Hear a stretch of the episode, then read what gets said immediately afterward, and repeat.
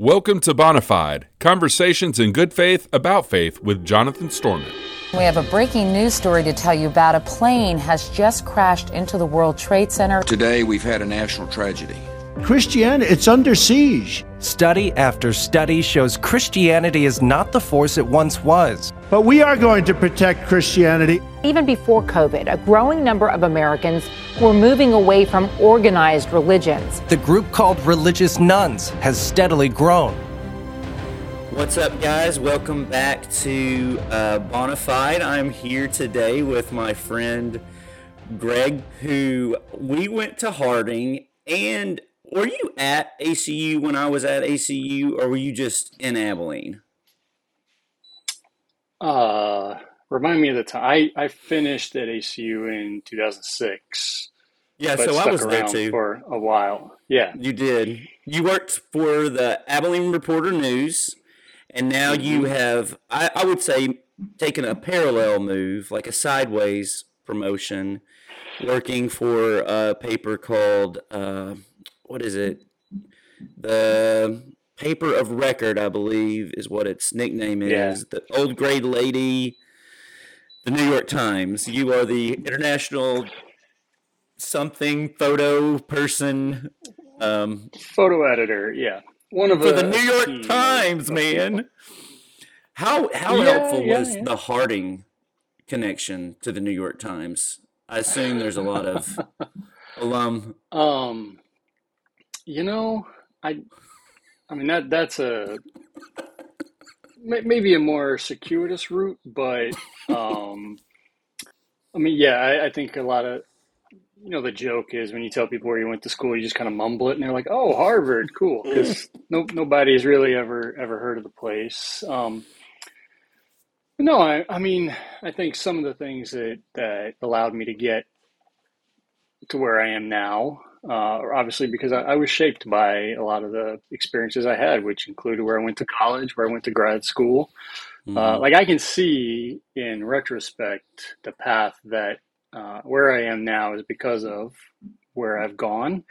Mm-hmm. Um, so honestly, I don't think I would be here doing the job that I get to do if I had not lived the places I've been, if I had not gone to ACU and studied what I studied, if I had not gone to Harding, which had led me to ACU. Um, right. So it's it's it's almost impossible to decide or or determine, you know, which choice exactly led you. So it, uh, the the sum total of all the all the places I've been. So in a way, yeah, Harding did help me get here. Yeah. So I have so many memories of you, Greg. One, uh, you are the guy who mm. introduced me to Mike Cope. Do you remember that? Really? Yeah, like the lunch that uh. we had, Mike and you and I had. I reached out to you because I was in a grad class in Abilene. I was working at the Hills in Fort Worth, and I knew you were friends right, with right, Mike. Right. Uh, yeah, man. And so we went to lunch at I think it was Rosa's on. Um, Very likely. Yeah. And anyway, um, and that was great.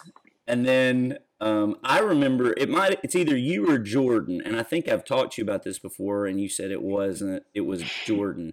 Where did you grow up, Greg?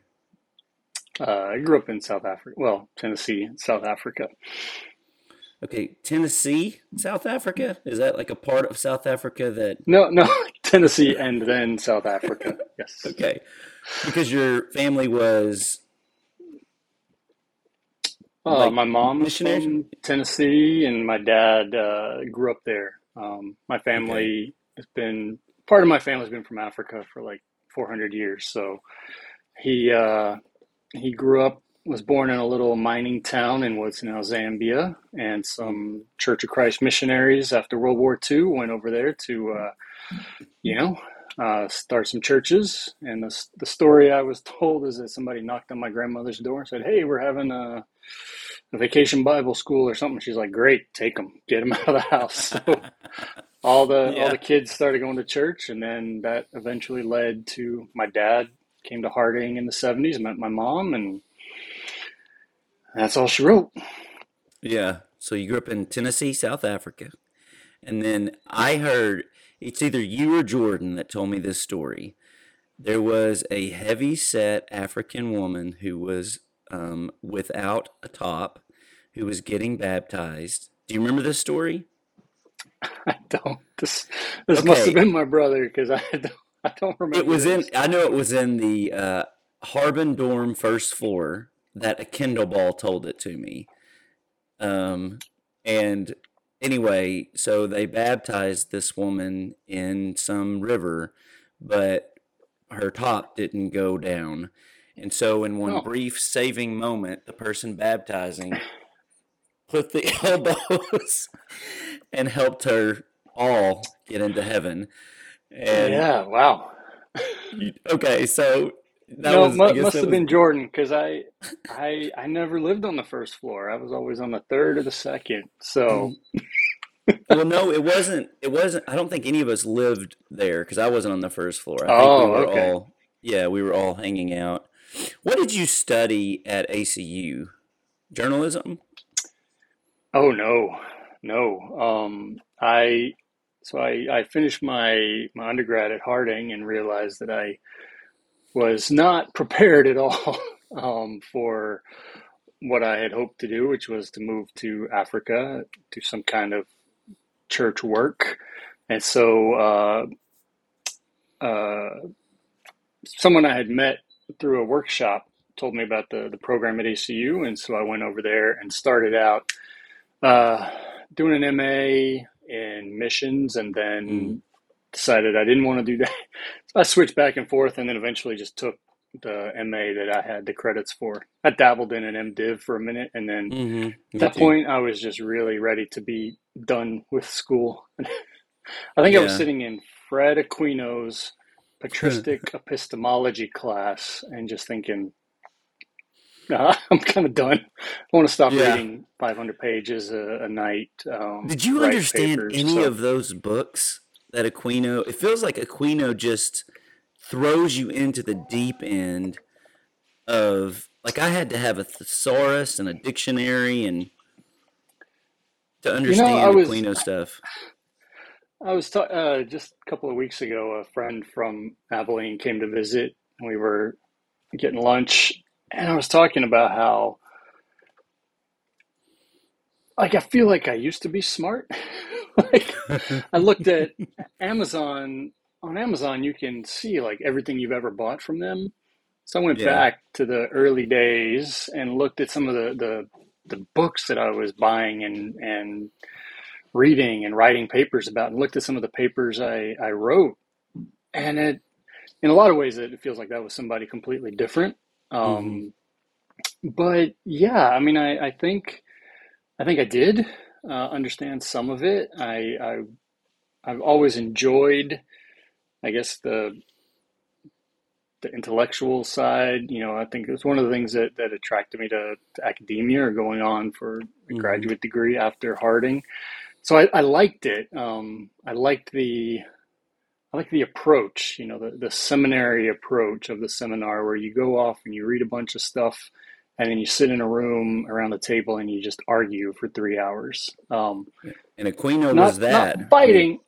Sure, right. Yeah. I mean, so this this idea, you know, we, we just we got to explore ideas for for three years. We would all do a lot of reading and pulling in different threads from different classes and trying to, you know, kind of understand what it was we were trying to do and then and just really kind of hash it out. Um, it turns out that's not not for everybody, but I enjoyed it while I was in it.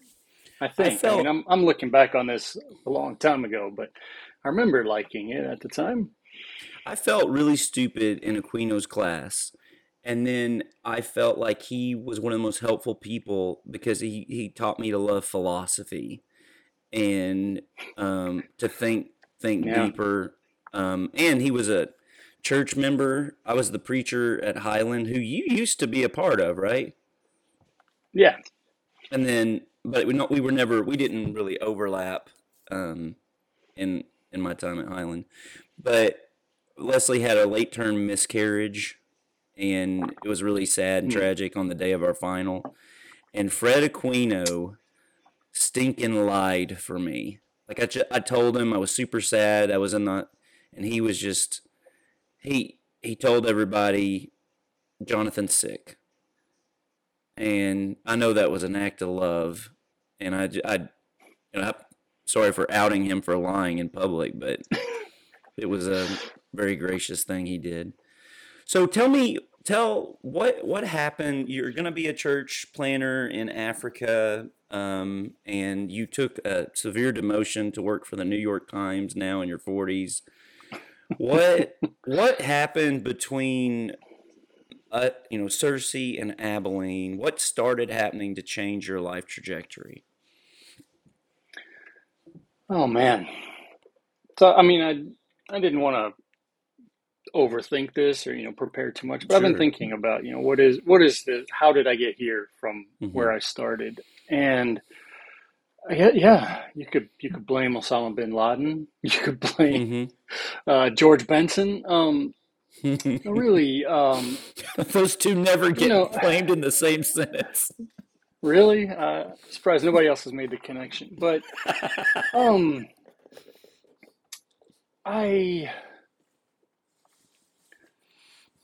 So I, I guess going back to this idea that you, you never know, it's not you can't pinpoint one. It's not like I just woke up one day and was like, boom, I don't believe any of this anymore, and just took a a massive Right. step. It was always, uh, a, a, I guess, something I learned or experienced um, led me to to make a, a slight turn. Uh, and in my head, it's always been sort of away from the rigid fundamentalism of the Church of Mhm. Christ. I uh, one of the things that I, I guess you know early on, I guess I was a lot more uh, reactive. Um, um, I guess not not as generous towards Sure. faith in general, the church in particular. And that, that's one of the, the beautiful things, right, about the Church of Christ is that it is it is not monolithic, and so that um, I'm I'm aware not everyone had the same experience, but growing up in the, the churches that I did um, in in Tennessee, in South Africa, uh, even even back in the U.S., um, it was not the the loving, gracious. Uh, It Mhm. was very much about rules and getting it right. Um, this, uh, you know, I, I remember like, you know, trying to convert other Christians who weren't even getting Christianity right. It was this, Sure.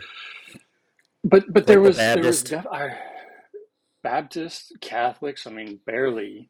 Um, but it was yeah, I just I, there there was a right way to do things and a wrong way. It was very black and white. You were Mhm. on this sort of knife's edge that you know was kind of pre pre ordained that you were going to go to hell. Jesus did this thing that kind of helped you out a little bit, but you could mess that up really easily. Real and, easy. And so it was it was always this sort of just waiting for the smiting to happen. Um and that was that was kind of the the way I understood it. You know, I, I went to college. Um, I think some of it was reinforced there. Uh. Um, I remember, and again, you know, I I was there from I was at Harding from '97 to 2001. Uh, I, I hope I understand maybe things have changed, but I, Yeah. I remember there was this old old guy I can't remember his name Probably for the uh, I was like the, the preaching preaching teacher or something, and this this like his his hermeneutical hammer or whatever was command Right. example or necessary inference that I remember him saying so clearly. So I had just come back from spending a summer in Africa, and we had done we were in Uganda or something like that, and went to a village, and these villagers wanted to celebrate communion with these American brothers and sisters who'd come and it was like on a Wednesday or a Thursday, and so we had some chapatis, which are these like tortilla Mhm. things, and some Coke, because in their mind, it's about sharing the symbolic meal that celebrates what we have in common, and and it was like, can, can we do this? I mean, and then you know had this experience, and it was great, and then come back, and and this guy, I can I can kind of see his face. I don't want to. I don't. I, I know. kinda I know care. his name. I think we were in mm-hmm. the same class. Did you? Did you and him wind up yelling at each other? Maybe. I It's think yeah, out of the it wasn't. It wasn't just you. It was. I mean, it was a very heated, and it was multiple days. And I do think that was the worst class I had at Harding. I remember thinking then that was the beginning of the end of the old Church of Christ Guard because they did not have. We brought up like Hezekiah's, you know, like asking for forgiveness for ritual celebrating the Passover the wrong way. You remember this? The this oh man, flashbacks, and this was 25 years ago almost. But but yeah, it was like, how can Mhm. this guy say that that was wrong? And Right. his whole his whole belief was that the Bible does not mention Coca-Cola or chapatis or Thursday, and then and that just sort of, uh, you know, okay, so so that that sort of experience, I guess the, the whole what, what I'm trying to say I still remember some of my Bible. There's this parable of the sower and the seeds. Mhm. And sometimes the seeds fall on hard soil, and then sometimes I guess the seeds of my walking away from faith were fell on soil that was tilled somewhat by um, that. Um, and then I remember again, like I I, I feel like in college I was more of a, a nerd than like than anything else. Um, the, the academic stuff just came easily for me, so I could I could sit in class and listen and then write papers, and it, it didn't take just a whole lot of work. I didn't I didn't make straight A's though until uh, I got married and was encouraged to actually study. But I could just Mhm. kind of coast and get good enough grades that I could go you know play softball or you know do the fun stuff. But I remember uh, there was another class. I think it was on the Pentateuch, maybe. And I don't know how I went down this rabbit hole. No. Um, no, it wasn't wasn't Fortner. Um, I remember who it was. um, well, I, I I don't think it's it's I don't think it's slandering, but uh, it was Neale Pryor's class, who I think you know really really sweet guy, beloved, but I think you know had a certain worldview, Right. and I I wrote this paper. It was it was one of these where like I don't know for anybody who doesn't know, uh, when I was at school, you had to take a Bible class every semester, no matter what your major was, uh, and most of the Bible classes there were two credits. But if you were a Bible major to get that third hour, you had to do uh, an extra paper or something. So, so for my my third hour paper, I just I remember going to the library and I stumbled across some study that pointed out some linguistic similarities between Right. the uh, the Enuma Elish or the you know the the Gilgamesh creation epic and Genesis, and just wasn't it interesting? I didn't I didn't make any conclu- like I was a I was a junior, like I was not a scholar or a linguist, but I just thought it was interesting that you had these two people living near each other at the same time, had this story that had some overlapping elements. Wrote it up, turned it in, got it back, and I got like a C on it. And I, I was flipping through the pages because back then we had to print our papers in the lab because yeah. this was all right. you know Stone Age. Um, Mhm. And there were no red marks because I remember Dr. Pryor being kind of a stickler for grammar and punctuation, and he would knock you down. But there was nothing of that. So I went to, to talk to him about it, and he just said, "You know, you're this could cause people to lose their faith." And it just sort of struck me like, "What are you talking Ah. about? I'm just I'm I'm asking questions. That's this right. is something that I've learned." I think it was that moment that I decided I needed to go get a real education. And I know that sounds ungenerous, No, but I'm with um, you. I I- think I think there was a lot of the faculty when I was coming through. A lot of them were Church of Christ preachers who went and got uh, maybe a doctorate, uh, maybe an education, or you know, a master's degree from some. But it seemed like the the overarching goal was to you know maintain orthodoxy. They weren't Their the version of orthodoxy. the few professors, right? The few professors who encouraged sort of deep thinking, critical thinking, also had to be kind of guarded. I felt like they couldn't encourage you to really ask those tough questions. So the day that I went, first day of, of graduate school at ACU, I think it was Mark Hamilton's class, and it was basically like, you know, I came in thinking, okay, I've got a Bible degree from Harding. Like, I, you know, I kind of know what I'm doing. And it was just like everything you thought you knew about the Old Testament, just forget it. We're just going to start from there. Like everything Yeah. you think you know is probably wrong. And uh, for the first time, I felt like, wow, I'm surrounded by people who who take this seriously as a as an intellectual pursuit, not just we want to we want to create more preachers to go out to churches. These these were folks who you know studied at Harvard and Oxford and Yale Divinity and Princeton. Like they wrote books, they thought deeply, and I was like, okay, this is this is going to be fun. And they still But believed it- in God. I mean, it wasn't like just just uh, for people listening. Um, it's not like Neale Pryor believed, and Neale Pryor was, like you said, a very kind, generous man. But uh, Mark Hamilton believes in God, eh, but he also is very open to asking questions, and um, you know, if the if the linguistic similarities of the uh, you know Epic of Gilgamesh and Exodus are similar, then he's going to point that out. Yeah. So it, I guess in that way, you know, I guess from from birth. I mean, I think I was I think I was taken to Harding's campus when I was two weeks old. My parents were living just over in in West Tennessee, and so it, you know, I three times a week going to church.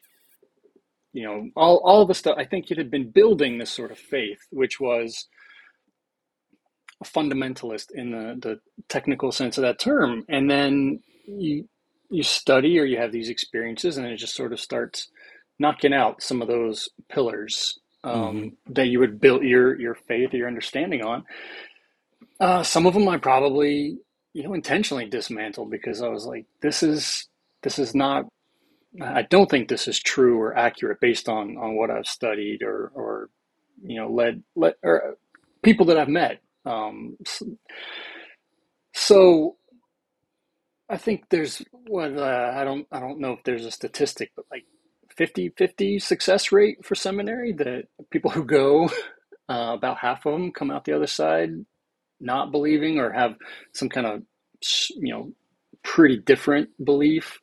It seemed like among my my cohort, they either stayed in the Church of Christ and stayed in ministry, or they went, you know, no church, no religion, no faith, or they went to something like Episcopal. they wanted the high church, is- you know. Yeah. So whatever whatever that that was, but I, I guess yeah, it was just sort of every every semester maybe I would I would study or learn something new and just okay, I no longer believe this. I'm I'm a little more maybe open minded. hmm I, maybe I don't think Baptists are going to hell because they didn't, you know, do things the right way. Um, but I, I would say the main uh, reason I, I, I threw out Bin Laden, George Benson, is for me. I think the thing that made it the easiest to to walk away from, or, or did the most to to to disintegrate it, was the nationalism and the the the the wrapping of the cross in a flag and just Right. I mean I remember we were still in Searcy. Um, I I had finished in 2001, so that summer, but my my wife at the time was still finishing up her last year, so we were in in town when 9/11 happened. And that was I was working at the the Staples down the road. Um, got up that morning and you know TV was on and it was like oh somebody hit the World Trade Center. It seemed like it must have been an accident, right? Nothing, nothing bad. And then watching that happen throughout the day, it was either that night or the next night. Uh, a bunch of people got together and, and had some kind of service at the Benson. It- And there were this was some kind of It was all the Christians. Remember that? I well, what I remember was just, and and I think maybe it's important to remember. So I I did not grow up in America. Uh, I spent you know the first part of my life here, but I grew up overseas and came back uh, basically to start college. And so I feel like those years really uh, shaped my thinking in a lot of ways. Um, Yeah. So I I don't and never never really have considered myself like a, a patriotic American. Yeah. Um, but then we we we have this attack on this city, and we know that there's thousands of people dead. And I just remember almost immediately it was it was pitched as some sort of this was a religious thing that these people were enemies of God because they were enemies of America. That they had attacked America because it was such a godly. I don't remember all the details, but I remember for years later finding the the Bible that my wife had at that event and all the passages that were sort of like underlined and marked from that that time. It it basically was like America's a Christian nation and we were attacked because of our belief in God and Islam is our enemy. Um, that I guess that was a, a little seed, and then I go, yeah. I go off to, to ACU the next year, and I was there as a as a grad student when uh, the American Studies Institute invited Ann Coulter to be a oh, distinguished right. lecturer. At Harding, this is, you're this at ACU, a, but this happens at Harding, yeah. This, yeah, I was I was gone, but I was still you know connected. I had friends mm-hmm. there, uh, and mostly it was just like, what what is happening? This was a mm-hmm. lecture series that when I was there, you know, had brought people like Margaret Thatcher and Mikhail and Gorbachev, Gorbachev, and yeah. like these are these are serious people. I may disagree with their politics now, but they were not they weren't jokes, and they right. brought in Ann Coulter, who at the time, you know, was very famous for saying, "Let's go, let's go invade the Middle East and bomb them to hell and and convert them to Christianity." Basically, at the point of a And I just remember bombs, thinking, with bombs. I like. I'm. I'm not being. Mm-hmm. I'm not. I'm not. I know like, she was. You can look up crazy. Yeah. So there was. There was a. There were a few of us who were like, "Are we? Are we cool with this, or should we say something?" Like, and again, I guess as part of my my studies at ACU, um, there's a guy named Mike Casey, Michael Casey. His brother Shaun later worked in the Obama administration. He was a, I think he was like a church history professor at Pepperdine. And through some of his works, I, I really started uncovering more of the, the Anabaptist roots right. of the Church, Church of Christ. Christ. That That's right that it it was a it was very much like not interested at all in politics. That's I right. I heard a story like back during one of the world wars, FBI agents would be listening outside the church because they were like, these people are not patriots. They're not they're not promoting the war. They're not promoting service. You know, Church of Christ members were conscious conscientious objectors. That's right.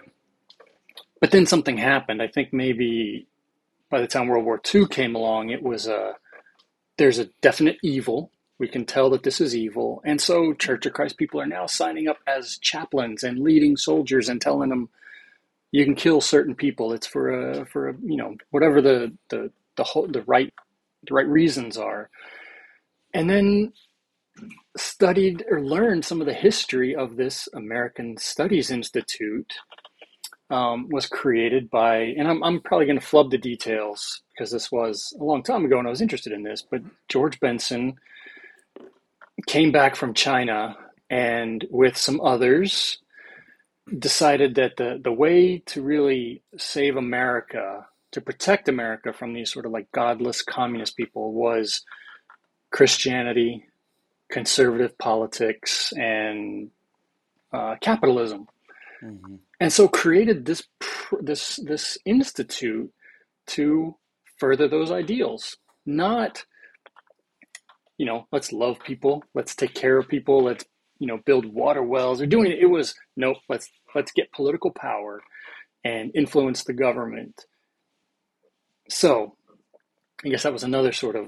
I don't know if yeah. I agree with this. This is not. This doesn't gel with what I'm I'm studying. And then I remember being at Highland one Sunday people don't know, Abilene is home to Dyess Air Force Base, which is a, a massive Air Force base, home to uh, one of the squadrons of the B 1 bomber, which was mm-hmm. very heavily used in Southwest Asia, which we went to war because they attacked us. Uh, you know, wh- whatever you want to think about those reasons, but we didn't bomb Saudi Arabia.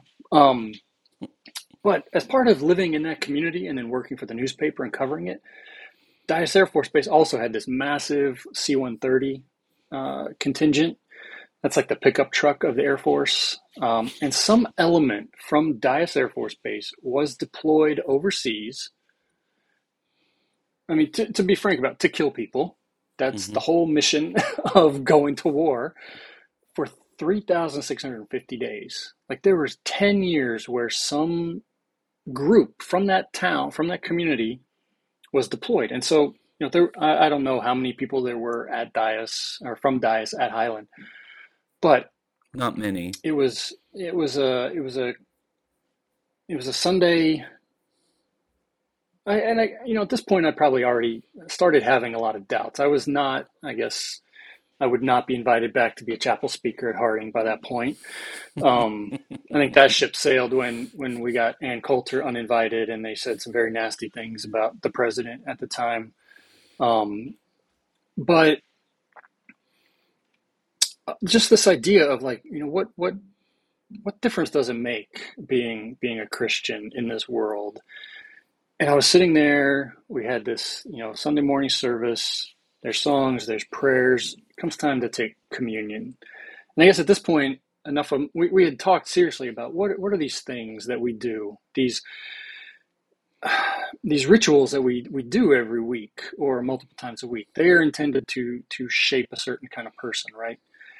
And so this idea of, of communion and the, the deeper meanings behind it, and I just looked up and there was a guy from Dyess and his t-shirt um, had uh, like a buff soldier looking guy in camos with a trash can over his shoulder and a bunch of brown arms and legs sticking out of it. And it said like taking out the trash. And it was very, there, they were also like, jokingly, you know, the peace symbol, but with the the B one Yeah. bomber, which has that that shape about it.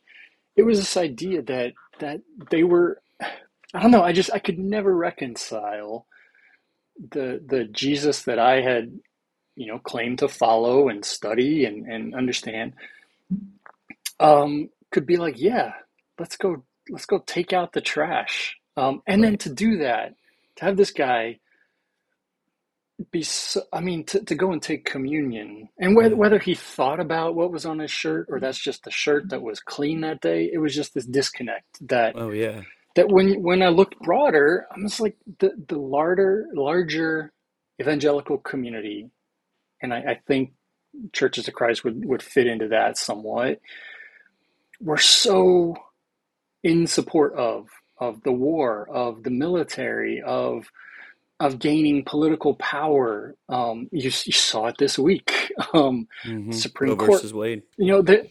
So for me, I guess what I studied, what I experienced, I, I think you know I went into ACU. I would I would say I was I was pretty clearly a homophobe. I said all the all the things that I was taught to say about loving the sinner but hating the sin and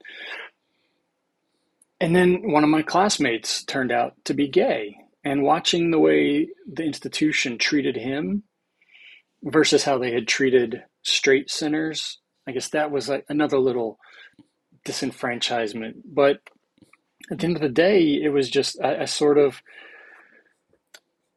where, where i am now is I, I really believe religion is um, it's it's a it's a myth making story making sense making mechanism that human beings have um, and that because we human beings are just incredibly narratively driven. We make sense of the world and our place in it by stories. And that's that's what religions do is they, they give you a story in which to situate yourself. It says where we've come from how we're supposed to live maybe what happens to us when we die.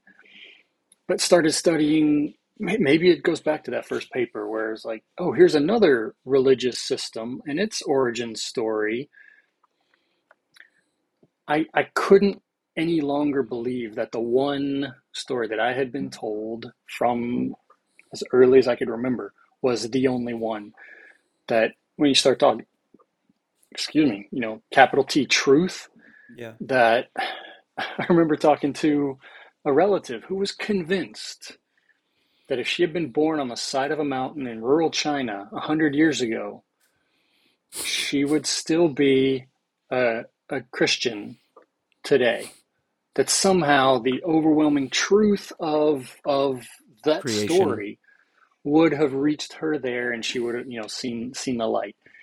And I just I can't I, I can't imagine that happening. Um, that that we are shaped by the broader culture around us, and then by the by the stories that we choose to choose to believe or allow to shape us. And So I guess I- for me, it was like you can't can't believe in once you stop believing in Santa Claus, you can't go back to that sort of place of naivete and and flip that back on again. And so once that that got knocked out for me, it was it was a lot easier to to yeah to not believe. there is a French philosopher who says you can. You remember that? You probably heard about the second naivete. Do you remember that? Maybe So, Maybe. but it, second naivete, I think, is what I got to, but it doesn't mean go back to believing in Santa Claus. I think, um, okay, so everybody believes stories. What's the story you believe now? now. Yeah.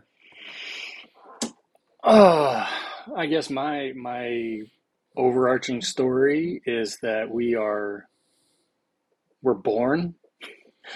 Um, we live for 80, 80 years if we're lucky, and then we die, and that's it.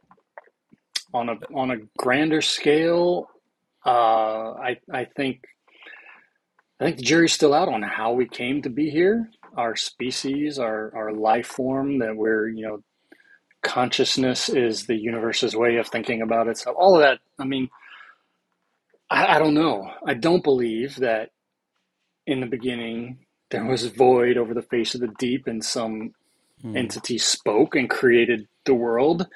I also don't believe that there was a dragon and some warrior shot an arrow and blew her up and made the world and I I don't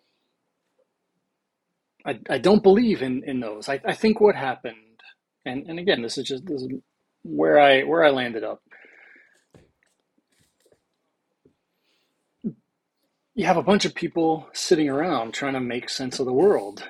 Um, it may not be the most generous or the most accurate, but you know, you think about a group of people been living in the desert in, in the Near East, and some foreign conquering power comes and just kicks their ass Yeah. and hauls them off to another another country to go live. And they're sitting around a campfire one night going, What in the world? We thought we had this figured out. And then their you know, their neighbors around them say, Okay, yeah, no, this is how we this is how the world came to be. And these are the rules that we should follow.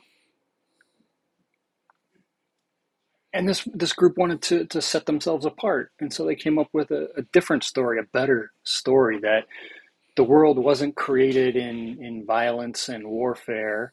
There weren't gods fighting and, and there were no dragons. So they, they came up with a, a story that says our God is so powerful. All he has There's to do is, one. is utter the world into existence. Yeah. And then that explains we know how we got here and then the, the the rules that make us different. You know? Don't boil a goat in his mother's milk. Like that that's what those people do. We're gonna be hope you're still. Don't keeping. Hope you're still keeping that rule, Greg. uh you know I, I I might dabble in it now that I, I know I won't go to hell for it, but you know, I I love a good cheeseburger and that would put me on the wrong side of Yeah, that's true. you know Leviticus. O- OT OT God.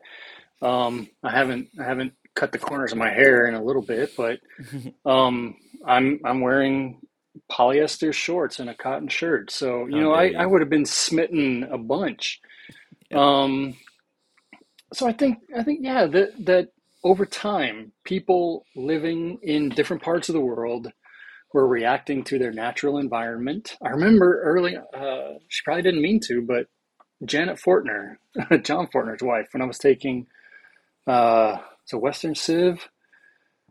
Yeah, I she talked about like the, the the the differences between you know the, the worldview of the people who lived in Mesopotamia was hugely shaped by the two Potamias. The you've The got these rivers that the the the rivers flood violently and Right. unexpectedly, and then shockingly, you've got these gods who are capricious, and you never know what they're going to do.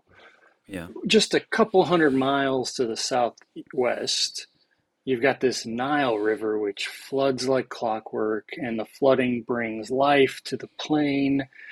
And all of a sudden, like their gods are very orderly and it makes sense. And we know if we do this, then the gods will do this and keep up their end of the bargain. I mean, just those two. sure. Over generations, you've got people shaped by that story. And then along comes some Moses and then some David. And, you know, boom, now we're here. And we've still got people, you know, blowing each other up over a rock in the Middle East because these stories have such power. But Is there is there such a thing? Go, Is there such a thing as good and evil in this story that you're believing? Like in the story in the story of you seeing that all these religions are just kind of made up in their social settings. Um, is there such a thing as good and evil, or do you go the kind of Nietzsche route and Yeah, say, look, think it it's all power, it's- it's all like so civil rights. Ah. Civil rights are good because they won. You know, I, I don't think I would be that cynical. I think good and evil is is relative, right? That uh, what whatever those systems, however those systems are constructed, what will be good is something that furthers those those goals or those aims, and evil would be anything that that disrupts it or or goes against it. Um, because, but but I, I don't think I don't think there's anything that's just, you know, on its own good or evil that could be personified or or or even isolated. Um, I think if anything, one thing that I, I still am, am working on constantly is getting out of the I, I do think um, I was shaped a lot and I have therapists who back this up. the church I grew up in with its very binary black and white thinking something is one or the other and it doesn't allow for that the nuance or the gray area because on its own any given act could be neutral Yeah. it's I- when me- you when you add on you know Can I say something for listeners about this? Because I see this all the time. And I try to tell parents, I try to tell like church leaders. Uh, Randy Harris taught me what it's called the bow and arrow theory. And the tighter something is pulled back, the further it flies when you let it go. So I, I mean, like if you if you raised up in kind of a legalistic Pharisaical environment where it, Mhm.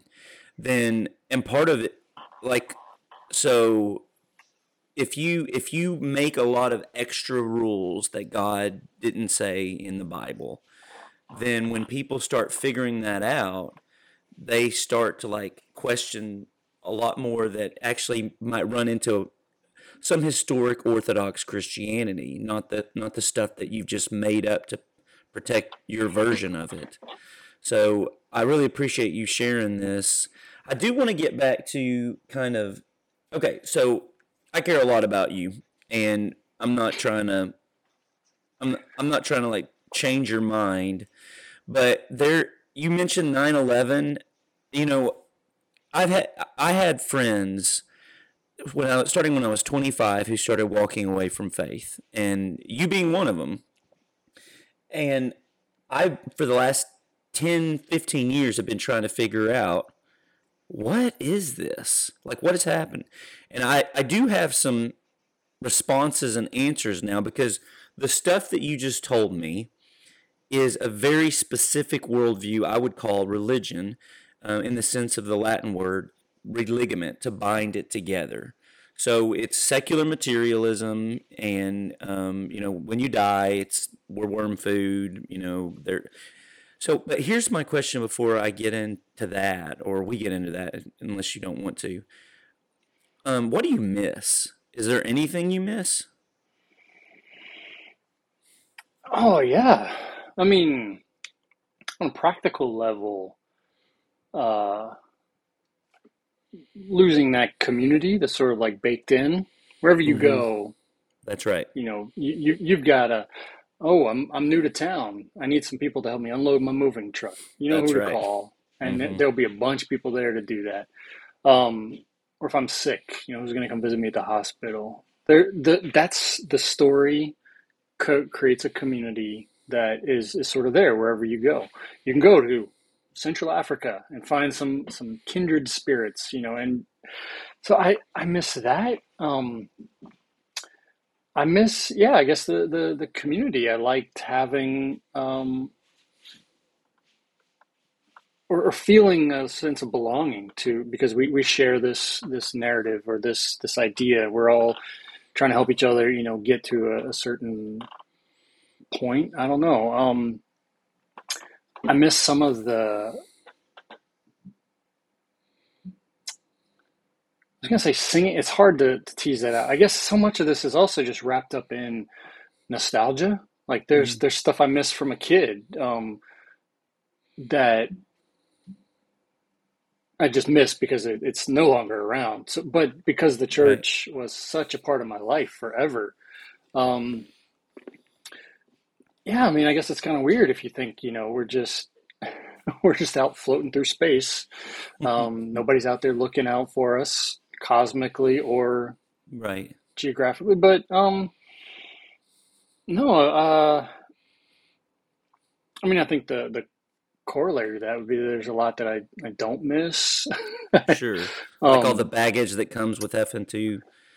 And, you know, I was talking with a friend yesterday about, you know, for example, Roe versus Wade, and, you know, politics is such a blunt tool for a very complicated issue. And while historic Christians have been like, you know, pro life, there's a lot of nuance between, and, and by pro life, I mean like, you know, they th- for the first 300 years they picked up the exposed babies that were being killed and they say which was um so there but there's a lot of nuance between you know like i mentioned earlier my wife had a dnc um at six months because the baby had died in her womb and it was incredibly yeah, tragic you'd be a criminal now.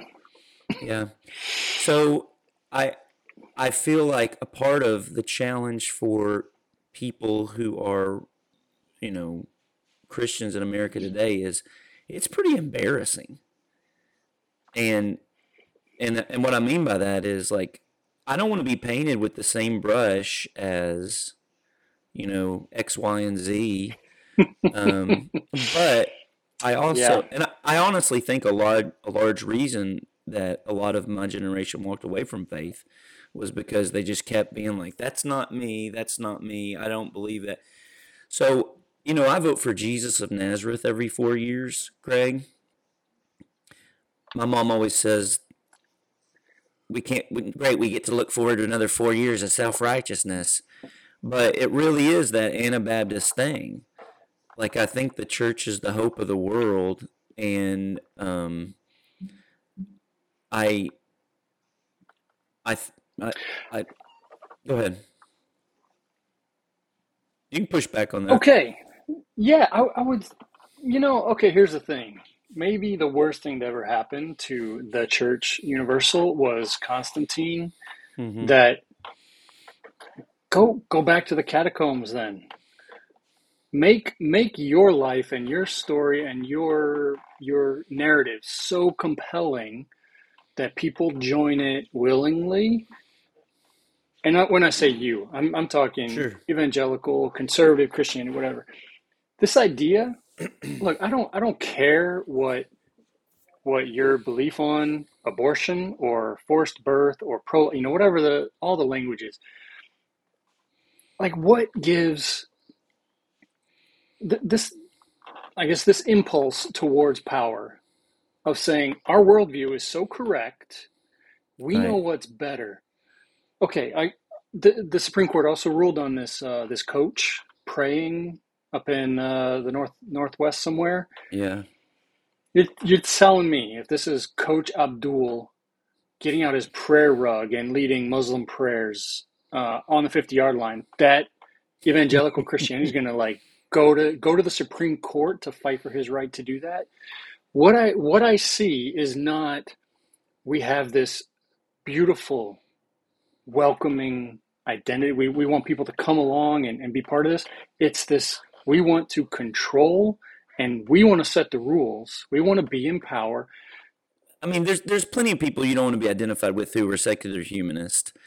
Um, I don't want to be identified with Christian nationalism um, because I and I get it. I mean, I get that, but there there's not. Uh, so here here's the thing at Highland. That story you told about the person who did that, I can't imagine that happening. I mean, that was like a one in a thousand thing because we were pretty, you know, like uh, anti-war.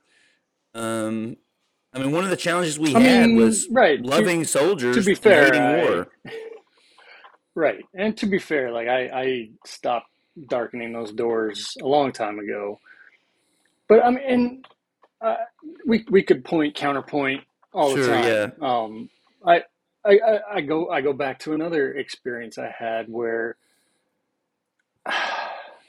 and again, th- this sounds so so ungenerous, but it was a, it was like let's have a Super Bowl party. The church was trying to be more involved in the neighborhood around it, which is not where a lot of members lived. Um, the people who lived around the church were pretty Pretty different. poor. I don't think they always felt welcome.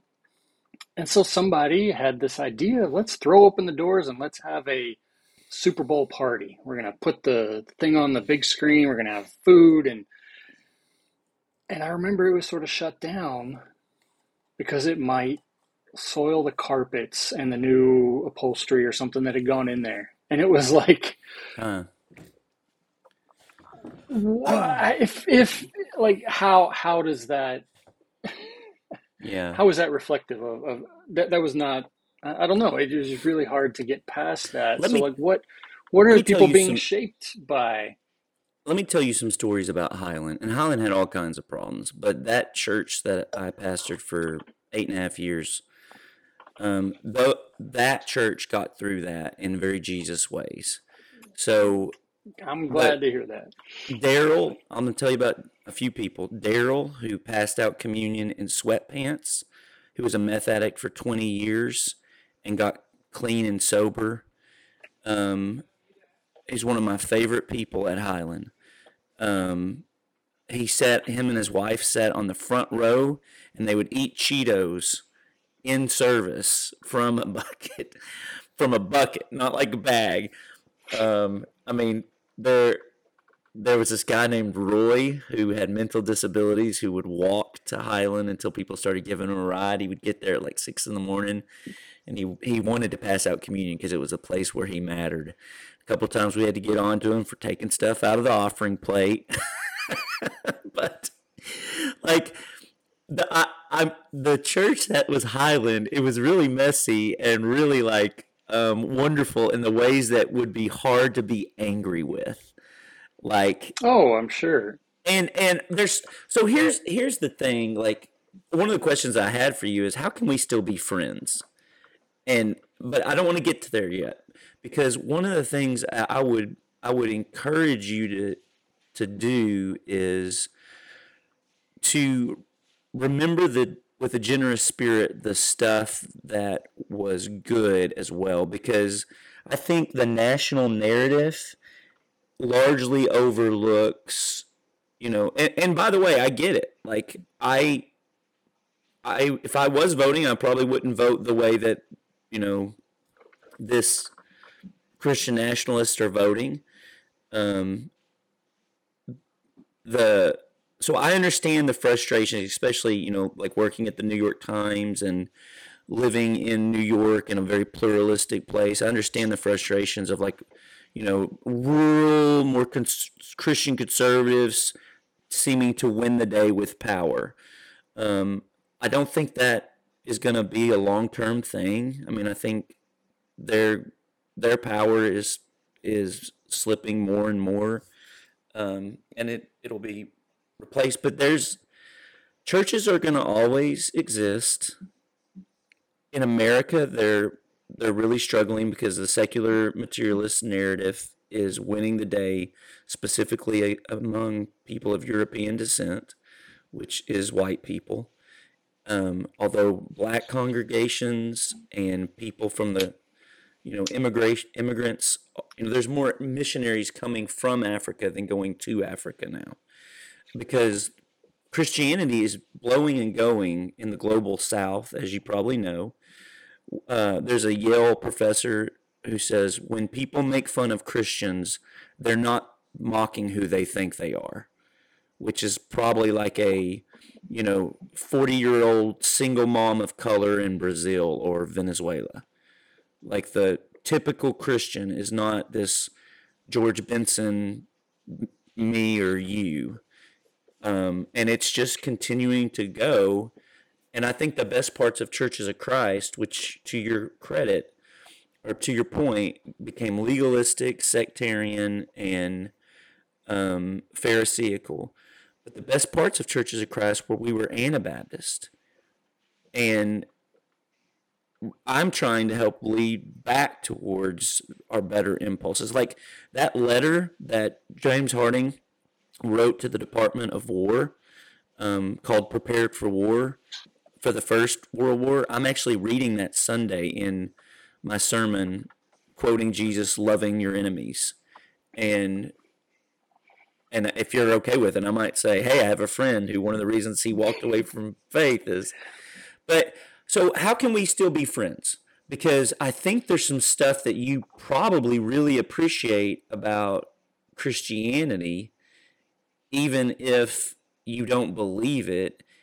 And like for example, if you come if you move to Arkansas, how could you call me and us help you move? Wouldn't you like that still? Sure. So I guess going back to our friend Fred, one of the, the best things I learned from one of the, the things I remember, because it's not, you know, some arcane philosophical term. Um, I remember he always encouraged us to raise our ambiguity threshold Mm-hmm. Mm-hmm. and to have a little epistemic humility. Humility. That's right. And that I think back to your point, the, the Christian nation, the nationalist bent of the church has zero of that. They may Right. say, uh, you know, humbly we ask to be given complete power over people's lives, but it, there's no, there's no humility. There is no. Uh, I guess this is one of, when you were asking what do I miss. I this this may sound uh, backward, but I, I feel like I'm a nicer person without Jesus in my life Oh, than I was when I was a Christian because I used to be. Uh, I guess I was very like we have to have a ready answer for the and and anytime somebody's not doing it that way, they're wrong and must be corrected. You know this kind of Mm. approach. Um, so I think with the encouragement of some of my my seminary professors, just you know I've I've been very privileged to get to travel a lot and see a lot of the world and I can be I can be friends with you the same way I can be friends with a lot of people. You know, uh, when I was in grad school for journalism, I had uh, Fulbright scholar friends from uh, Romania, you know, who'd grown up under communism, from Kashmir, who's lived with the the partition of, of you know of their country and growing up under apartheid and just you you come into contact with these different people and there's there are things that you can appreciate about all of their lives and cultures and and languages and religious practices or not the same way that that there are there are like one of my the, the people I, I keep in touch with, and maybe because he is more broadly Anabaptist, is a, a Mennonite pastor out in Oregon. But Mm. because whenever whenever we talk, I sense that he has some of that that humility that uh, he doesn't have everything figured out, and I I could never see him running for Congress or trying to, you know, take control or tell people. It every time I've been around him, it's been much more of a this is what I found helpful. This is what our community believes. This is, you know, Yeah. it, welcoming and inviting, not a if you don't do this, you're going to go to hell forever and ever. And it's going to be Yeah. really bad. Let's emphasize just how bad hell is and why you don't want to go there. So, uh, you know, don't be gay. Don't do all of these other things. um, so you know, I, I have I have Muslim friends. I have secular friends. Uh, I think You is secular friends. May- may- Yeah, I mean, maybe, maybe because I, I I do think losing, even when I was a, a Christian, I guess part of my journey was leaving, you know, some of the, the fundamentalist stuff. I kind of stopped believing in hell before I stopped believing in God, um, which I think was was helpful. Um, because once you're no longer afraid of winding up in a lake of fire forever and ever, which really just doesn't sound pleasant. Once you're not afraid of that, it, it sort of opens you up to to thinking differently about things. Um, We and I, I don't know, but like you said, it, it is very it is very particular. My my story. If if I had been raised uh, in a different kind of church or heard a different kind of message, one more of of love and kindness and service, not we want to take over the reins of government and create a world that we are comfortable in. Who knows? Maybe I wouldn't have wouldn't those seeds would not have found such um, fertile soil. fertile soil. Yeah. Jinx. What do you do with Jesus? I like him. Was it Big Gandhi fan? who said I, I like I like Jesus, but not not Not Christians? Christians? Yeah. Um, yeah, but I do you mean, think he even go ahead. do you like what kind of world do you think would exist without if Jesus of Nazareth hadn't existed? Would you like it better or Um, worse? I don't know. I, th- I think there's there's a somebody else would have come along, a good teacher. Um, I, I think the, the the world that Jesus paints is is kind of attractive. Um, The kingdom of you know, God? yeah, helping each other out, um, letting each other off the hook for you know sleeping around or whatever. His the the. The, the, the person Jesus was compared to you know who we were told Jesus was the books written the the laws built up around him um no I, I think I think the guy was but then again I, I read a lot of Walter Wink back when I was still in seminary and And Rene Je- Girard. Walter Wink You're the one- Jesus is a little different You're the one who told me about Rene Girard and Mark Heim saved from sacrifice. Um, yeah uh, you know, Rene Girard.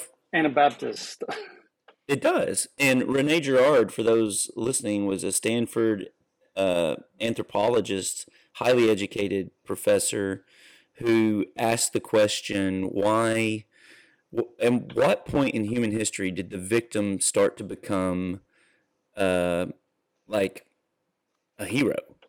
Um, and that, and so he starts researching, and he goes all the way back, and he finds uh, at no point in human history until Jesus that happen. It seemed like Jesus threw his his life into the wheels of history and was crushed, and somehow turned the wheels a different direction.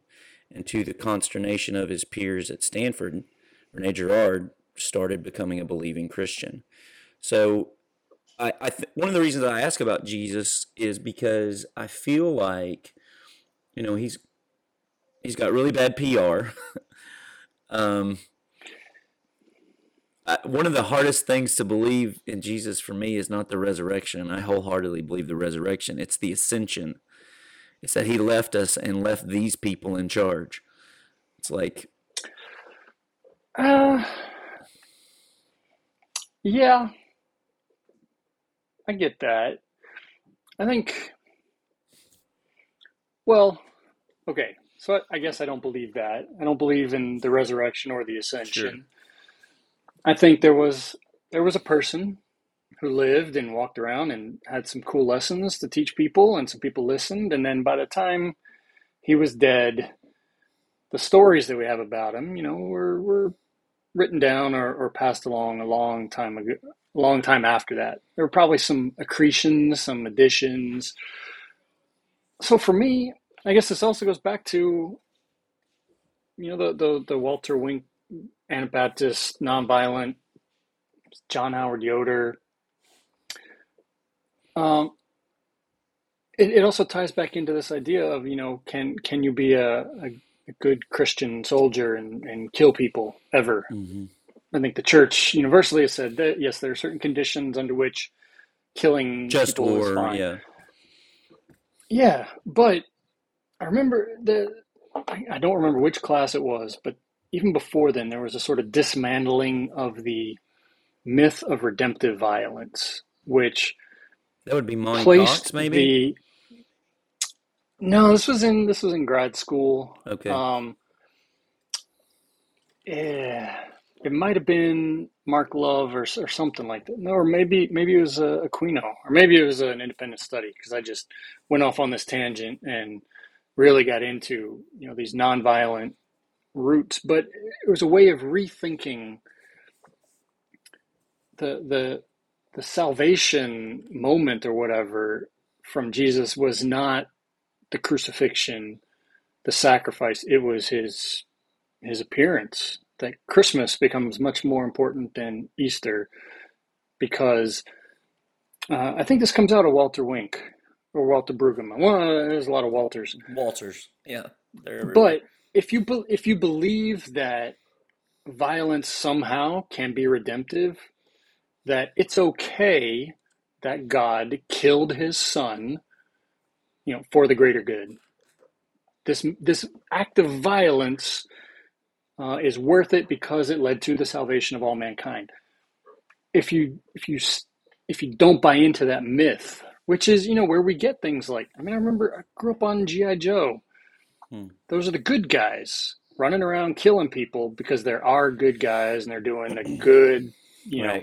And the axis that of evil is over re- there in those people. Hey, The- let me let me say something to fairly represent the Christian faith. I don't think God killed Jesus, and I think that's a, a mischaracterization. I think it misrepresents the participation of the Trinity in the life of one another, and so God participated in that, not caused it. We Okay. killed Jesus, right? I mean, that's like Rene Girard 101. Who killed Jesus? We did. So, but here here's here's one of the issues that I have with secular humanists. And by the way, I'm a huge fan of secular humanists because I think you have Christianity. I think you love Christians. I think it's the kingdom of God without the king. Um, what what I mean by that is you like you're nonviolent, Greg. That's not normal in human history. some days. Yeah, right, right. Um, you you think that you should be kind to the people that you disagree with. Also, not normal in human history. Like the word "kind" without comes from the promise word- of reward or right threat of So. I think you're deeply Christian, and Nietzsche would say the same thing. And I, I'm a fan of that. I really am a fan of that. I think, um, I think you you've taken some of the best things from Jesus of Nazareth, and um, my concern is, and this is a legitimate concern, I don't think we're going to be able to pass that on to the next generation. I think Gen X or whatever the people born after 1996 are called are deeply Christian in their morality.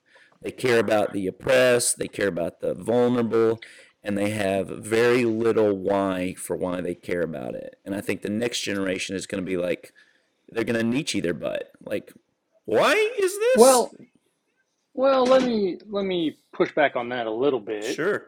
Is it is it that these values are Christian, or are these values just positive, good, and Jesus happened to believe the same things? Like, do they exist apart from Jesus, or I'm assuming in your in your worldview, the Trinity, Jesus as part of that, are the source of these good values, or could it be that Jesus, a prophet, a teacher, is one of many wise men throughout history who have said it's better to be nice than to run around, you know, smiting people. Is Forgive, forgive people. Let you off the hook for sleeping around. I believe was your your summary of Sermon on the Mount, um, which is I, I love it. I love it.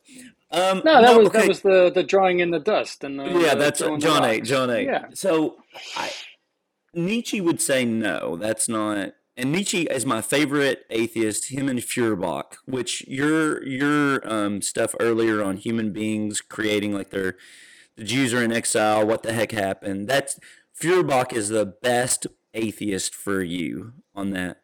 Um, I think I think Karl Barth said about he would open his seminary classes with Feuerbach, and he would say, "This is the beginning of wisdom and the true departure of all Christian thought." Because if you want a God that you make in your own image, you do not want the Christian God.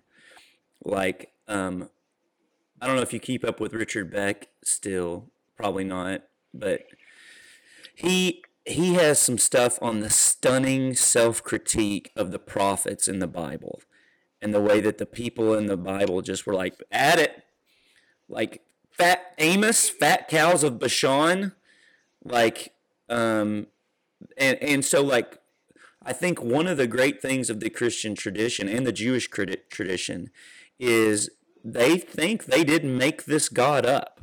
And so they're um, like right now I I'm preaching from the prophets a lot because you don't get to make this stuff up.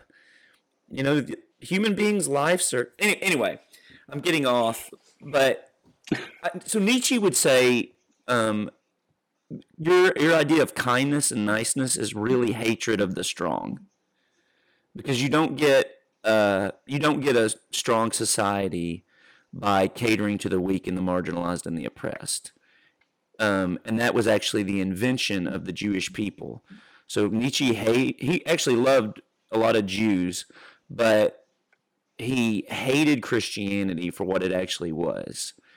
Um, and so, like his book, The Gay Science, um, he talks about that's where his famous quote, "God is dead," and he's just saying you got to take this. He he hated, you know, philosophers like Immanuel Kant, who was trying to make God, a deist God, but still use him as a moral imperative.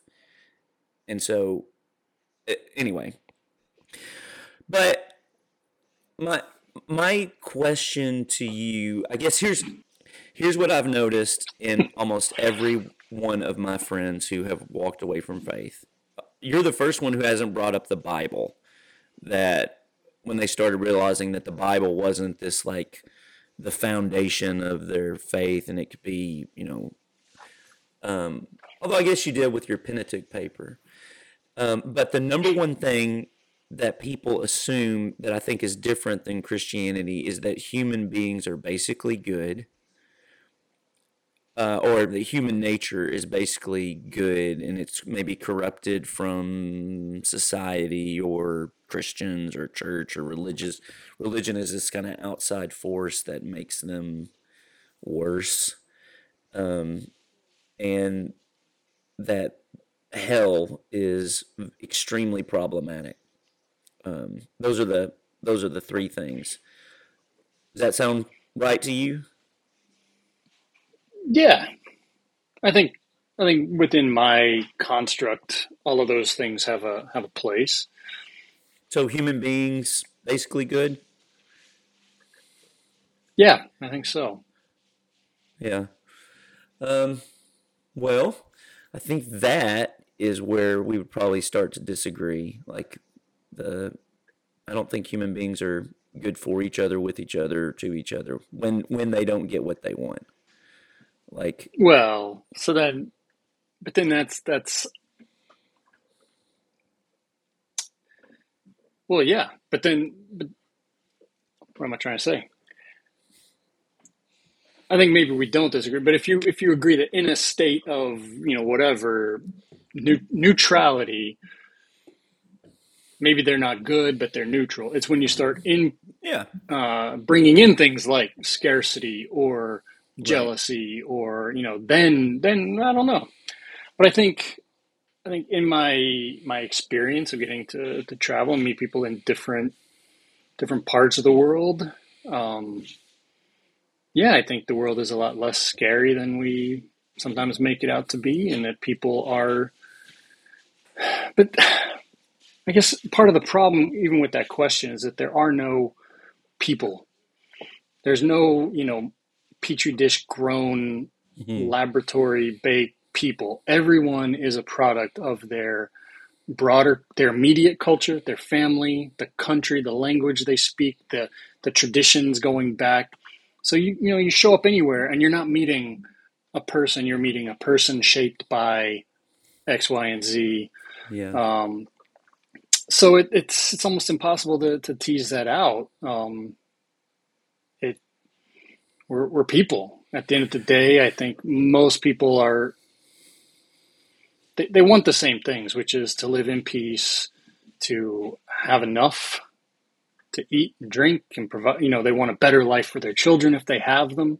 yeah. They want to they want something meaningful to do, whether that's through work or just how they want to find some meaning for their life, not just to think, well, I'm going to be here and my cells are going to replicate for 80 years and then I'm just going to stop doing that and you know, that's what that's what the animals do. So I think we'd like to imagine we have some hmm find some meaning in our lives.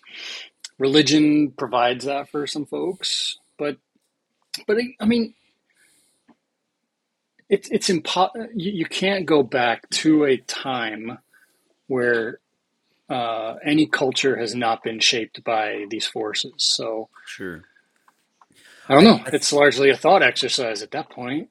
Yeah, I think um, there's a famous atheist, I can't remember his name, who says uh, normal people don't do evil things. Um, in order to get a normal person to do evil things, you need religion.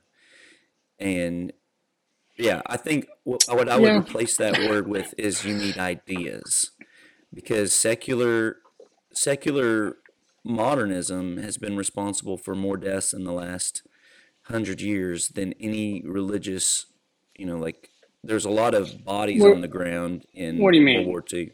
So like, I mean the the concentration camps, there weren't a lot of Christians in that unless they were in the dead bodies. Um, You you don't think so you don't I think, they were good German soldiers going to church Sure, on like Sunday nominal- showing up at Auschwitz on Monday? nominal Well, okay, so you're true true Christian confession church as you would confessing church them. but so here's here's the thing the roots of like secular liberalism come from germany and german seminaries like tübingen and the you know karl barth stands against that um and and yet the, so that that whole eugenics thing that was coming through uh germany that was in america and it was under the guise of pro- progress right? Like um, that, and then all of a sudden we see where the telos or the end point is in Germany, and we're like, oh wait, well let's rebrand that a little bit, because I I think the secular humanist religion is what I would call the myth of progress, um, and I feel like, like for example, in the New York Times office y- you guys have a religious problem that is just as much as Church of Christ versus Baptist in the sense of classic liberal versus now progressive. And it like you are probably more classic liberal. Um I'm I'm guessing, I don't know, like uh versus like we should censor some some ideas because they are outside the bounds or potentially harmful. Um versus having like a and, and and so I would say y'all have a religious problem, a, almost a sectarian one. And that's why I want to do podcasts like this because I actually think we have a lot of common ground and I think our relationships are strong enough to be able to model like big ideas that we disagree with. Um, I, I think that's the only thing. I going back to you know I no no amount of study or or lectures or writing papers would have changed my views on homosexuality until I realized I was in a relationship with someone who was homosexual. sure. Same way that and nobody's view on Islam is going to change, or even secular humanism is going to change without relationship, because otherwise it's just it's talking past each other. That's right. That's Um, right. So I, I agree. Um, but back to your point, I I guess I guess maybe I disagree with that. That and maybe it's just a, a definition problem. But the yeah, the idea that that the problem that that secularism has more dead body, you know, a higher body count than than any religion. I just I don't know if I buy that. Um, maybe I don't want to, but it, it rings false to me. Maybe because I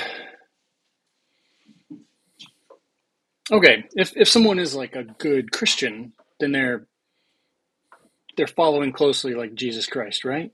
Right. Sermon on the Mount. And and what so so what are they doing? Are they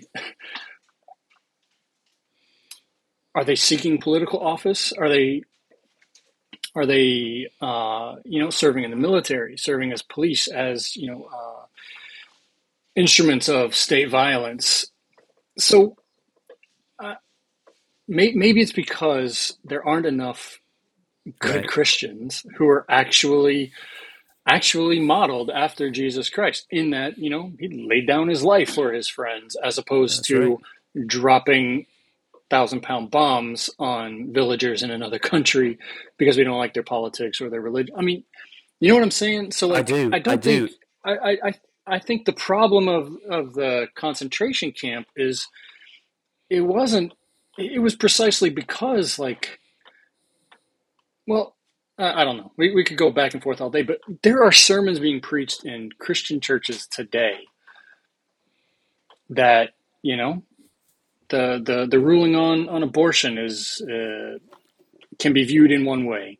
Uh, you should you know vote a certain way. Certain I, I don't know. It's it's a it's a problem that, that always vexed me when I was still in the church. Can you be? Yeah, I had I had friends in in grad school who were training to be chaplains in the military. Right. to go and like minister to people. But maybe it's more cynical but like to keep them in the fight. That if you go in there and you're mm. like yeah i don't know if jesus would be you know lining up the the hairs in his sniper rifle and blowing somebody away May, yeah maybe maybe like you wouldn't be a chaplain in the military for long. Like you're there because you serve a But purpose I did of do the state. a Bible study for people who didn't believe. Um, like during COVID, we had a Bible study for like unchurched people, and a lot of them were soldiers, and a lot of them had extreme guilt. Uh, one of them had had shot a ten year old boy because ISIS had put a uh, AR fifteen in his hand, and he got a command to shoot it, and he just felt so much debilitating guilt, and and you know what do you do with that? Because he he he literally asked me the question: Is there any way to get clean? Which is kind of a softball for Yeah. a pastor, but yeah, I I mean I think go back to your Church of Christ roots. Like we were trying to restore the early church, which I don't think you can do because they weren't trying to restore the early church. They were trying to be like Jesus.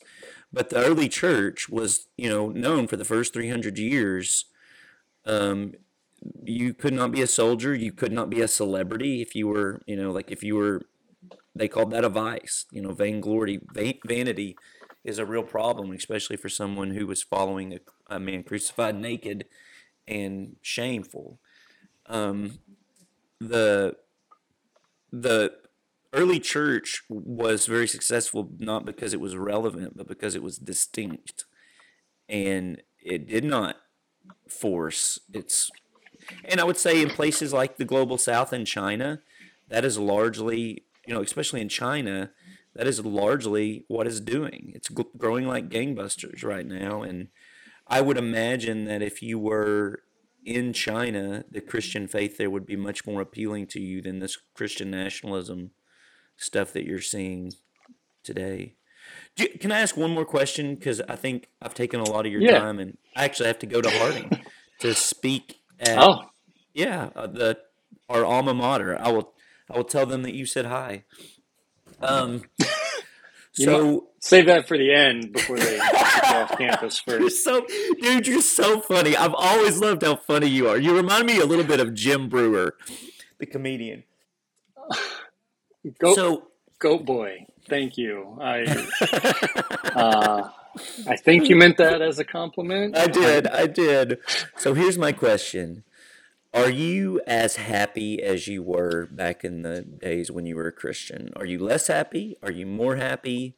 Are you neutral to that question? Or is it No, I, I I think I am. I think I'm happier. I think I I feel I feel more connected to my fellow human and all. I mean, and we get to see a whole lot of humanity in a city like this. Um, again, and this it's very personal in particular, but um, I, I did. I felt like I lived in a world of near constant judgment of mm, who was doing right, who was doing. Am I doing right? Am I doing wrong? So I, I feel like I, yeah, um, I, I think I'm happier. It's it's yeah. There's some some probably miss about you know being part of a, a community that's so committed to to an idea. Um, but I, I think in a way I've kind of found that. Um, mm, I think journalism is different from say accounting. I don't know. if There's a whole bunch of people who are just like freaking love accounting and they you know really just build their identity around it. But I don't necessarily want to um, be in that and group if there is. in in a way, um, I, I th- this will sound weird, but maybe you, you get it. Like the idea of a, of a calling. yeah. Um, it it sounds cheesy, and I don't I don't want to talk too much about where I work because we do have you know rules about what we can say and not say and all that. But what I love about the the the concept is you know our mission statement is we seek the truth and help people understand the world and like that's that's a pretty great mission if you want to you know maybe there's some overlap in the language there but as a Yeah. mission statement the organizing principle of our work on our best days when we get it right i get to spend my time learning about something which uh, I've always been like a curious person, and uh, having a press pass is basically just uh, an excuse to be nosy. Or hmm like tomorrow, like if I want to learn something about you know astrophysics, I can call somebody and be like, "Hey, give me an hour of your time and explain to me this obscure whatever." And if I was just doing that as a rando, they would hang up. But they're like, "Oh yeah, sure, you're a journalist." Since I since I you know became a journalist, that that passport into people's lives. And I think there, wanting to, people want to share their story, they want to feel That's right. heard. And so go, going back, okay, to your very first question, I think my, my studies at Harding and then at ACU for an entirely different kind of career had made me a, a different kind of journalist. Um, Yeah. It is it is rare I get asked to translate anything from Koine Greek in the newsroom, but we did we did have like a, a live blog on the Pope, and I was able to explain somewhat accurately like transubstantiationism. Uh, so you know, I feel like my two degrees were not completely wasted, but yeah, I, I think planning for a career in ministry, which if I if I think about it, you know, it, it is about it's about connecting with people it's about stories. It's about narratives. Now I just do it in a different way. Um, but it's yeah, I, I kind of dig it. Um, it sounds Yeah. cheesy, but I, I guess I found my my replacement church, my replacement faith. But that's it's more grounded in people and and experiences, and that the more we learn about each other, the less we're afraid of each other, the less we want to you know go drop bombs on on each other. I'm, Maybe. I'm happy for you, Maybe man. that's my second naivete. Yeah, I, I think it might be, but I'm happy for you. I sincerely love the word that you use calling for what you do. Um, and I'm I'm happy that you're doing it because I love I love the Times. And um, Well, Karl Barth believe- would be happy, right? Isn't that isn't the guy who said, you know, Bible yeah, newspaper? Bible in one hand, newspaper in the other. Yeah, look at you, man. Well, Greg, I sincerely appreciate you, man, and I'm I'm grateful that you gave up time to talk about this when it's maybe not as big a part of your life. It certainly isn't as much as it is mine, and I'm I'm grateful for you to give up time to reminisce. and yeah, I talk about this. I'm, I vacillated about doing it. Like, what what value would it have? But I think, you know, I still have a lot of friends in the church. Most of my family is in the church. Um, if if our conversation causes anybody to just stop and think about is is your Jesus too American, then mm. it's worth you know an hour and a yeah. half. And I, I, I, do get I get paid I get paid pretty well um, for my time. So not this time. It's, I have five kids, Greg. I'm not getting paid for this podcast. it's it's worth the investment if if it if it means that. Yeah. Well, I I, I mean I think yeah, any no. any organization any group of people should be critiquing themselves and their, their foundational beliefs all the time. I think I agree. As you mentioned it, we're doing it in journalism. I think any any any faith, any group of people should be thinking about what it is that informs them, how they're behaving based on those those beliefs. And so That's right. Yeah. And we follow a brown skinned Palestinian Middle Eastern man who mm-hmm. told us to love our enemies, our neighbors, and everyone in between. So any version that's different than that is, uh, yeah, yeah, it needs to be corrected. Yeah, an old constantly. old wise man talked about the effect a little bit of yeast can have sometimes. That's right, very wise man. Some people say son of God. All right, man. I really appreciate you, Greg. Thanks for making time to do this. Thanks for listening to Bonafid. If you like what you've heard, please share with your friends and review on whatever platform you get your podcasts.